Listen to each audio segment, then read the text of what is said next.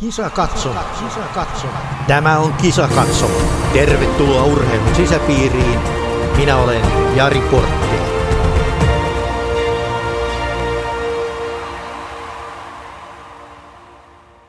Hyvää perjantaipäivää. Tänään se sitten tapahtuu, nimittäin Olympia tuli syttyy Tokiossa iltapäivällä ja kisat käynnistyvät virallisesti, mutta jo ennen tuota virallista avajaisseremoniaa ensimmäinen suomalainenkin on käynyt suorittamassa oman osuutensa, nimittäin Antti Wikström tuolla jousiammunnan karsintakilpailussa, jossa haettiin sijoituksia, jonka perusteella sitten määritellään nuo pudotuspeliparit.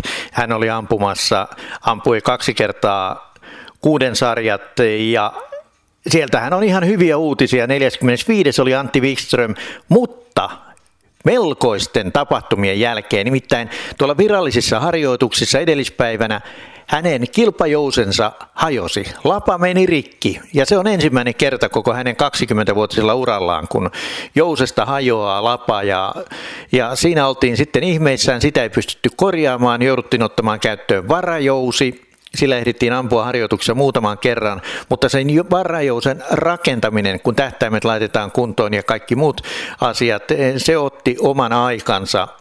Ja sitten tuossa varsinaisessa eh, karsinnassa niin eikö siinä sitten käynyt niin, että tähtäimen niin sanotut ruuvit pettivät ja tähtäin pääsi liikkumaan ja yhteen sarjaan tuli sitten tulos 45, kun siis maksimi on 60 ja keskiarvo oli siihen mennessä Antilla ollut 55, eli se putosi kymmenellä pisteellä tuon, tuon yhden sarjan tulos ja vaikutti sitten aika radikaalisti tuohon lopputulokseen myös, mutta onneksi sitten se saatiin teipillä ilmeisesti korjattua se tähtäin paikalleen sen verran hyvin, että se pysyi sitten siinä toisessa kuuden sarjassa hyvin paikallaan. Ja siinähän Antti ampui todella hyvin. Hän oli siinä koko porukan 12 paras, eli kyllähän tämä lupailee ihan hyvää sitten tuon tiistain varsinaiseen pudotuspelikierrokseen. Eh, siellä tosin Antti saa vastaansa sitten kovan kaverin, nimittäin edellisten MM-kisojen kakkosen, Malesian Mohammad Kairut Anuarin. Eli siinä kyllä pitää sitten tähtäimien pysyä paikallaan ja ja, ja toivotaan, että näin käy. Tuo oli aika kovatasoinen, ei kuitenkaan mitään ihan huipputuloksia, kun olympiaennätys on 700 pistettä, niin Korean Kim, Etelä-Korean Kim Jo Deok ampui tuloksen 688 ja oli sillä ykkönen. Sitten eh, Brady Ellison oli toinen Yhdysvalloista 682 ja sitten jälleen kaksi korealaista 681 ja 680, eli neljän parhaan joukossa kolme korealaista, eli koko korealaisten kolmikko. Kyllähän tuosta finaalista todella hurja tulee, ja sitten jos katsotaan tuota kärkikymmenikköä, niin siellä oli aika lailla yllätyksenä se, että siellä oli kaksi hollantilaista, sitten siellä oli yksi kiinalainen, ja Japanikin sai sinne oman miehensä viidenneksi, joten koti yleisökin saa sitten jännittää varsinaista kilpailua. Minä tavoitin hetki sitten miehen, joka on Antti Wikströmin eh, takana, eli hänen isänsä, joka oli mukana jo Soulin olympialaisissa. Ja kuunnellaanpa nyt, mitä kaikkea valmentaja-isä näki tuossa karstakilpailussa ja minkälaisen odotuksin hän lähtee tuonne varsinaisiin pudotuspeleihin.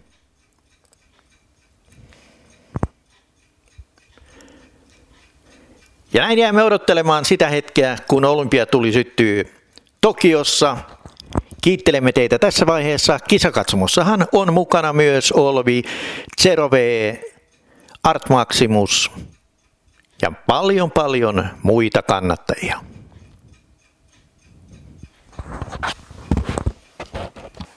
Ja nyt meillä on puhelimessa Pentti Wikström, Antin isä itsekin olympialaisissa ollut jousiampuja – Pentti, olit eh, Soulissa mukana kisoissa ja nyt jännittämässä sitten pojan edesottamuksia. Miltä se tuntui aamulla seurata tuota karsintakilpailua? No kyllähän siinä, siinä tuolta kun isänä, isänä sitä seuraa, niin minusta tuntuu, että siinä on semmoinen tupla jännitys ja, ja lisää, lisää tunne vielä. Ja, Kyllä, kyllä. Siinä tarkasti seurattiin. Ei siinä mitään. Joo, se, se, oli, se oli aivan totta. Mitä sitten siinä vaiheessa, kun eh, noita rupesit putkahtamaan noita tuloksia, sarjojen tuloksia, esille. Ja sitten siellä tuli se kuudes sarja siihen ensimmäiseen puoliskoon, jossa tulos oli 45, eli se putosi radikaalisti niistä normaaleista. Niin ihmettelitkö siinä vaiheessa, että mitähän siellä on tapahtunut? No mä vaimolle sanoin, että nyt siinä on tullut joku välinen rikko, että tuommoinen ei ole muuten Antille mahdollista. mahdollista. Ja niinhän siinä loppupelissä olikin tilanne. Näin on, joo. Siinähän Antti kertoi, että oli siellä virallisissa harjoituksissa, oli tämä niin sanottu kilpajousi, niin eh, se oli hajonnut ja sekin on aika epänormaalia. Se on epänormaalia. Antilla ei ole mun muistin mukaan koskaan hajonnut hajonnut tuolta Jousen lapaa, mutta niitä on nyt ollut tuolla maailmankapeissakin, näitä tämänmerkkisiä Jousen lapoja, niin niitä on mennyt rikki, koska siinä ilmeisesti nämä tehtaat yrittää, yrittää mennä, mennä tuota yhä enemmän ja enemmän siihen suuntaan, että ne lavat olisi keveitä, mutta sivuttaisi jäykkiä. Ja ehkä siinä tämä bambu tuolla välissä, mikä on nyt uusinta noissa tuon tehtaan lavoissa, niin ei ehkä ole se paras mahdollinen ratkaisu, ainakaan jos enemmän ampuu. Mitä luulet, kun se meni todellakin virallisissa harjoituksissa, niin kuinka paljon se tavallaan aiheuttaa semmoista ylimääräistä stressiä sitten, kun valmistaudutaan tähän karsintaan, että joudutaan lähteä varajousella? No, me Antin kanssa katsottiin siihen varajouseen tuota nokin paikat jänteet sun muut kohdalle, että ei siinä, ei siinä sinällään, sinällään mitään, mutta kun siinä kuitenkin joutui sitten siirtämään tähtäin tästä tapeita. Kyllä sillä oma, oma merkityksensä on, mutta mun mielestä Antti on sen tyyppinen, sen tyyppinen kaveri, että, että kun hän tietää, että hän laittaa nuo kohdalleen, niin silloin hän on tehnyt parhaansa ja ei siinä mitään. Että Antti ei minusta ota paineita nuista. Miten tämä varajousi, onko se sama, sama merkki ja samanlainen kuin tämä? Se on sama merkki ja se on Antin, Antin vanhempi, vanhempi jousi. Eli siinä mielessä ihan tuttu, tuttu peli. Siinä mielessä keski on ihan tuttu, mutta sitten tähtäimet, vakaajat, semmoiset, niin ne, ne siinä on sitten vaihdettu. Ja, että kyllä se peri, periaatteessa on tuttu, mutta siinä on vain se viimeinen, viimeinen viritys ja hieno viritys niin tekemättä, mutta ei sillä minun mielestä, ei sillä minun mielestä ole tuota, semmoista merkitystä, että sille voisi painoarvoa laittaa. Joo, ja sit, sittenhän se on, kun se tähtäin vähän niin kuin liikkuu ja on pois paikaltaan, niin sillähän sitten, sitten selittyy tuo, että siinä tuli 10 pistettä heikompi kuin keskiarvo noin ylipäätänsä. Niin joo, siinähän oli tuota irronnut se, se runko kiinnitys, kiinnitysruuilla. Eli ilmeisesti siellä ei ollut sitten näillä mukana mukana tämmöistä loktaittia tai, tai putkimiehen teippiä, jolla ne, jolla ne ruuvit pyöräytetään paikalle. En tiedä, en ole, en ole keskustellut asiasta, mutta kyllä se normaalisti tähtäin, tähtäinkin pysyy kyllä kiinni, jos se ihan, ihan tuota, taiteen sääntöjen mukaan kiinnitetään, mutta se, että ei niitä välttämättä arvaa ottaa mukaan kaikkia, kaikkia välineitä sillä tavalla, että se, on totta. että se olisi ihan viimeisen päälle tehty nyt onneksi on aikaa sitten tiistaina aloitetaan nuo pudotus, pudotuskierrokset, niin sinne on aikaa sitten korjailla ja laittaa kuntoon nämä välineet. On, joo, siinä on hyvästi aikaa ja, ja saa varmasti, varmasti nuo asiat hoidettua kuntoon, että, että on hyvin luottavaisella mielillä kyllä. Joo, ja toisella puoliskolla sitten, kun ammuttiin ne toiset kuusi, kuusi sarjaa, niin tota, siellähän hän ampui erittäin hyvin. Hän ampui mun mielestä, mun mielestä hän ampui elämänsä ammuntaa. Että, että siinä kuitenkin ihan sinne kärkipäähänkään, niin ei siinä niin valtavaa eroa tullut. Että olisiko ollut parhaaseen, jos en oikein muista, niin olisiko ollut 12 pinnaa Brady Edisonin eroa, että, että kyllä se, se oli huikea mutta. Oli, ja siinähän näytti kyllä sen, että siellä pudotuspeleissä kaikki on mahdollista.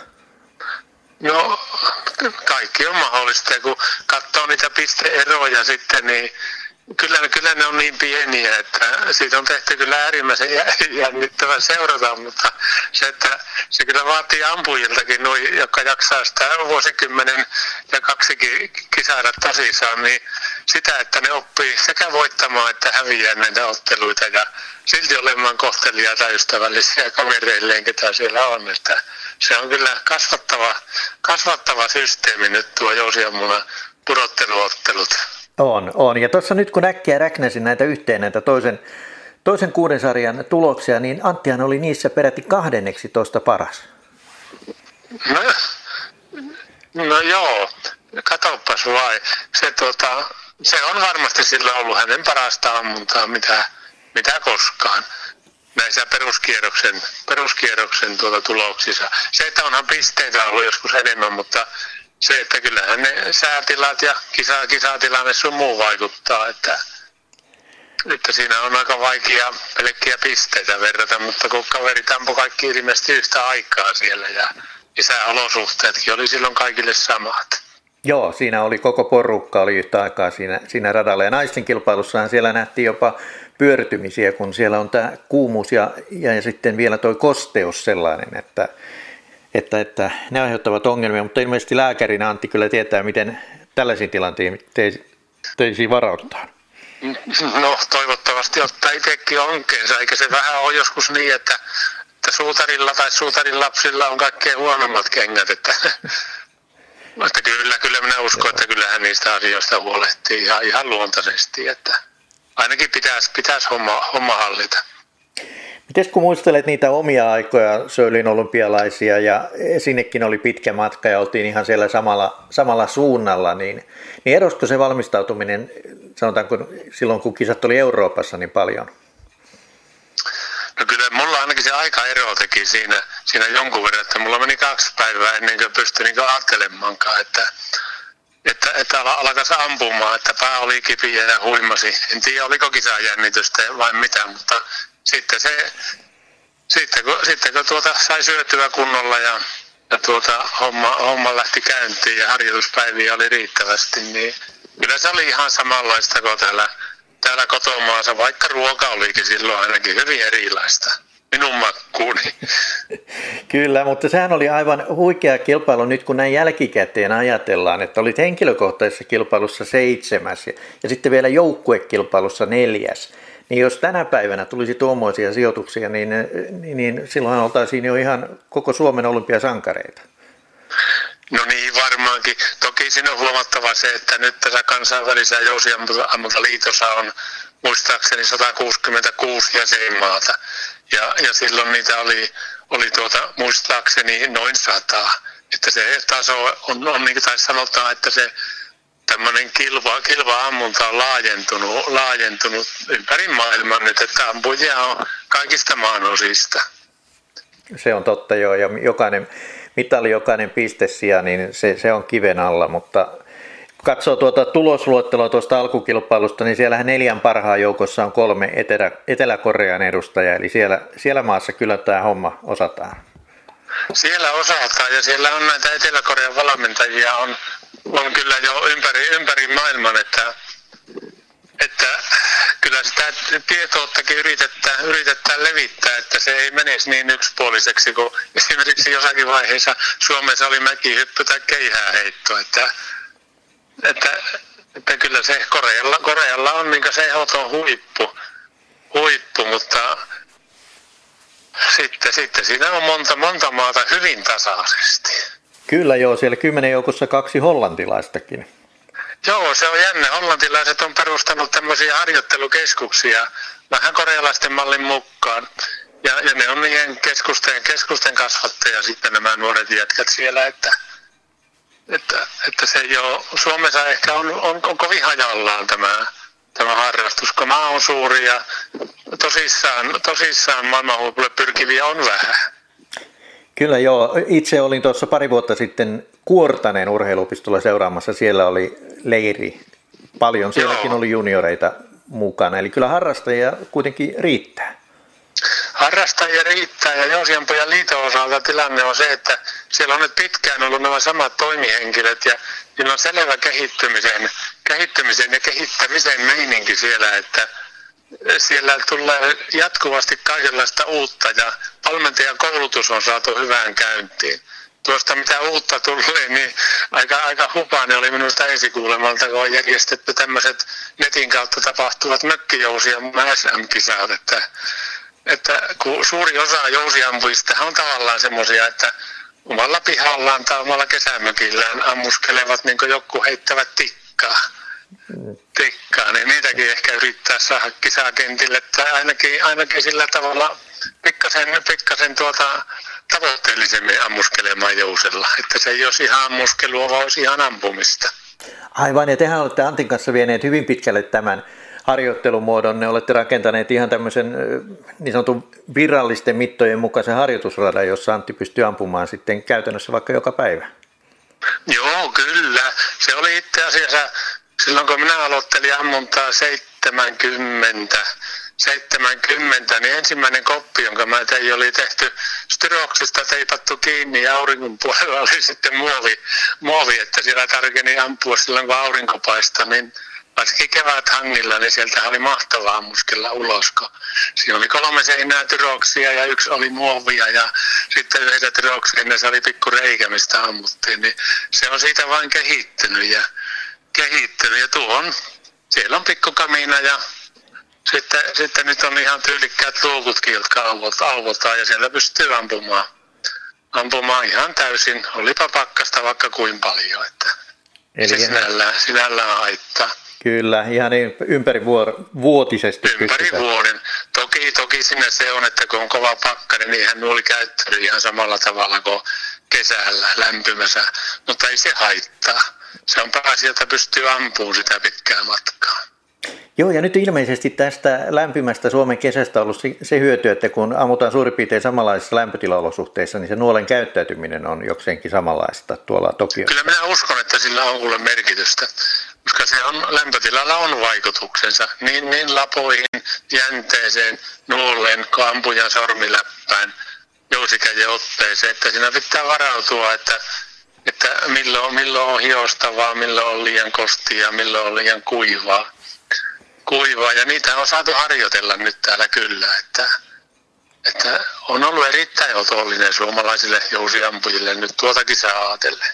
Näin on, joo. Hyvä. Nyt ei muuta kuin pidetään peukkuja pystyssä tiistaille ja toivotaan mahdollisimman hyvää menestystä Antille. Kiitoksia vielä kerran Pentti Wikström haastattelusta. Kiitos.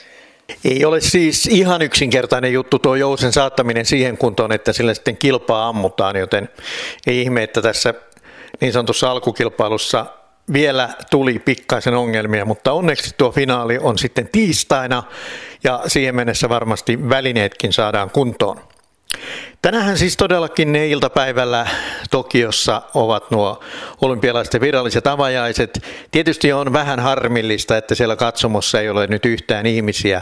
Siellä on kunniavieraita, muun muassa eilen tässä Kisakatsomo-podcastissa haastateltavana ollut Antti Kurvinen edustaa Suomea urheiluministerinä. Siellä on arvovaltaisia vieraita ympäri maailmaa. Näissä kisoissa on mukana yli 200 kansakuntaa, joten eh, jos siellä on reilusti yli puolesta edustajia sitten tuolla niin sanotusta valtiollisessa aitiossa, niin onneksi siellä väkeä on. Ja, ja se on hyvä sitten, että tuo avajaismarssi kuitenkin järjestetään. Ja siinähän Suomen lippua kantavat Pekingin olympialaisten kultamitalisti Satu Mäkelä-Nummela ja sitten Ari-Pekka Liukkonen, uimari Liukkonen, joka avaa sitten myöskin tiistaina oman kisaurakkansa 100 metrin vapauinnin alkuerät uidaan silloin. Ja, Mäkelä Nummela on sitten taas Trapin karsinoissa mukana keskiviikkona.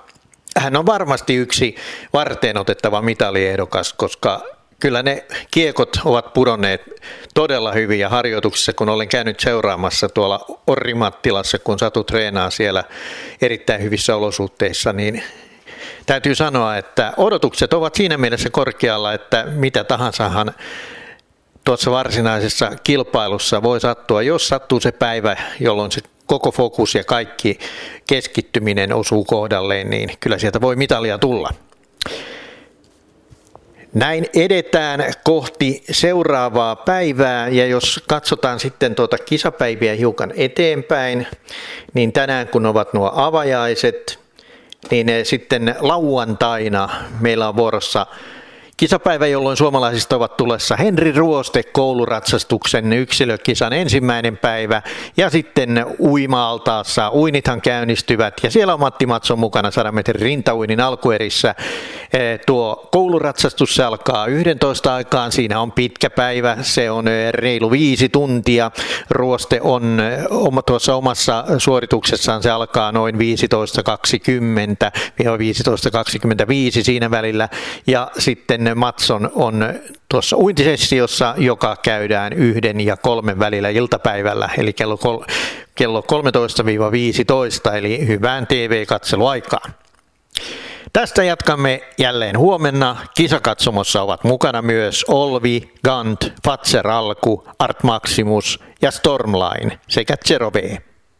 Teidän kaikkien muiden lisäksi palataan asiaan jälleen huomenna. Kisa katso. Kisa katso. Tämä on Kisa katso. Tervetuloa urheilun sisäpiiriin. Minä olen Jari Porttila.